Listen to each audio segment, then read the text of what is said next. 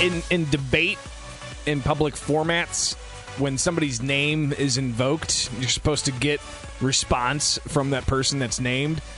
Well uh, somebody's name was invoked in a conversation we had with alderman joe mcmenamin yesterday and we uh, reached out and got that individual on to respond uh, here with the wmay morning news feed. I'm greg bishop chris murphy in the newsroom and uh, we're joined now by springfield budget director bill mccarty uh, and thanks for taking time with us bill. How are you I'm doing all right this morning, Greg. How you doing? Not too shabby. On this morning Great. with the sunshine and looking beautiful, nice mild temps coming up, but things are heating up. Uh, of course, uh, there was a lot of discussion last night about uh, the, the, the heater situation at the Springfield City Council uh, and the restaurants dealing with that. But uh, we'll we'll leave that for another conversation. Uh, something else that's very much still front and center in the minds of taxpayers and even those pension recipients is public safety pensions in the state of Illinois, let alone on a local level here in Springfield. and it's something that Springfield Alderman Joe McMenamin has been talking about for quite some time. Director, I want to get your reaction, though, to what uh, the uh, alderman said yesterday here on this program when talking about the various uh, proposals that have come forward, uh, things that he's been talking about and trying to get control of the growing pension debt. Uh, so here's Alderman Joe McMenamin yesterday on this program. I hate to say it, but uh, Budget Director McCarty is at the heart of the problem. He's been an enabler. He's the longest serving. Um, currently the longest serving member of, of the cabinet, stretching over two mayors. And uh, during his time in office, he's like a, a local. I shouldn't say that. I was going to compare him to Mike Madigan. He's been around so long that he's got to share the responsibility for what's happening. And uh, he's voted against some of the proposals that I've tried to advance, or not voted against, but recommended that our aldermen vote against uh, some reasonable fiscal policies. And I'm very disappointed in McCarty. Director, um, we can talk about uh, him saying that he was going to compare you to somebody and then comparing you to that person. Uh, but to the to the overall uh, question here, uh, your response, uh, he says he's disappointed in you. Well, first of all, I love it when somebody says, "Well, I shouldn't say this," but says it anyway. Uh, Mike Madigan has been in office longer than I've been alive.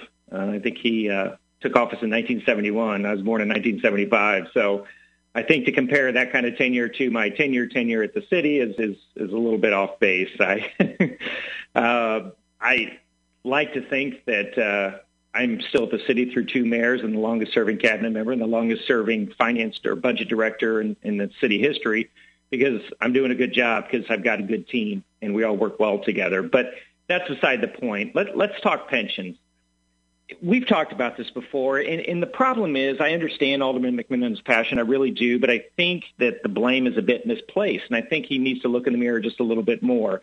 And I'm not saying that to be critical. What I'm trying to say is that it is, as a staff member of the city, my job is to advise and to inform. And that's what I do. And as customary, I do that behind the scenes. I've had multiple conversations with many aldermen throughout the years on very tough subjects I've advised them on different ways that they can go, but ultimately it is the aldermen, it is the folks around the horseshoe that set the policy. And in this particular situation, let's just let's just get very frank about it. The political realities of what he wants to do just don't exist. In order to better fund the pensions to get that liability down the way that he would like to do so more quickly rather than sooner rather than later, you would have to dump a much more money, a bunch more money into the pensions. To do that, you either have to raise taxes or you have to cut city services that people want and rely on and redirect those resources to the pen, to public government pension funds. How do you think that would go over with the public? It's about political reality here. We are doing what we are mandated to do by the state of Illinois to fund public pensions. We are doing just enough to make sure that we are following state statute while not sacrificing city services to our public, while not going and pushing through tax increases that, quite frankly, people neither want or in many cases can afford. That is the political reality of the situation. Alderman McMenamin, as a policymaker, as an alderman, absolutely can bring any proposal he wants to city council for consideration. If he wants to raise taxes, he can do that with a proposal if he gets the others on board. But the reality is he's not really ever brought forward a proposal. It's like he wants myself or others is not uh, to, to do it because he knows, and I understand it, but he knows that there is no good, easy, palatable solution from a political standpoint, especially to get it done. We're talking with the uh, other. Yeah, we're talking with Springfield Budget Director Bill McCarty uh, about the pension issues. Uh, continues to balloon, uh, and the city is doing what it's statutorily obligated to do. But what about um, addressing costs up front for employees, like limiting how much uh, you know uh, people can get in raises for public safety pensions, both police and fire?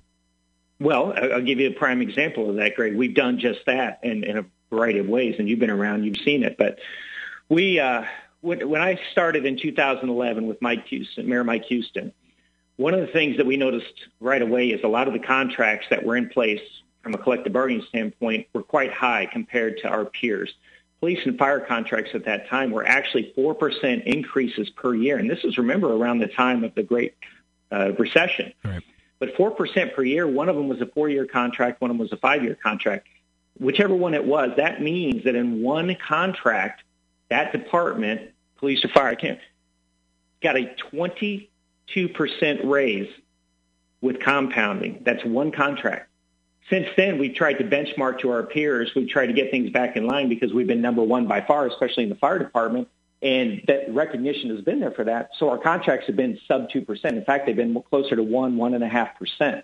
That is a far cry from the contracts that were in place before. So by increasing or slowing down the rate of growth, we have absolutely helped the pensions. The other thing that we've done is we eliminated several pension spiking mechanisms that were in place. These were mechanisms, loopholes, if you will, that people would use in order to spike their pensions as they're going out the door. And we've eliminated all except for one that we're still working on. And right now the ball is in the court of the Department of Insurance.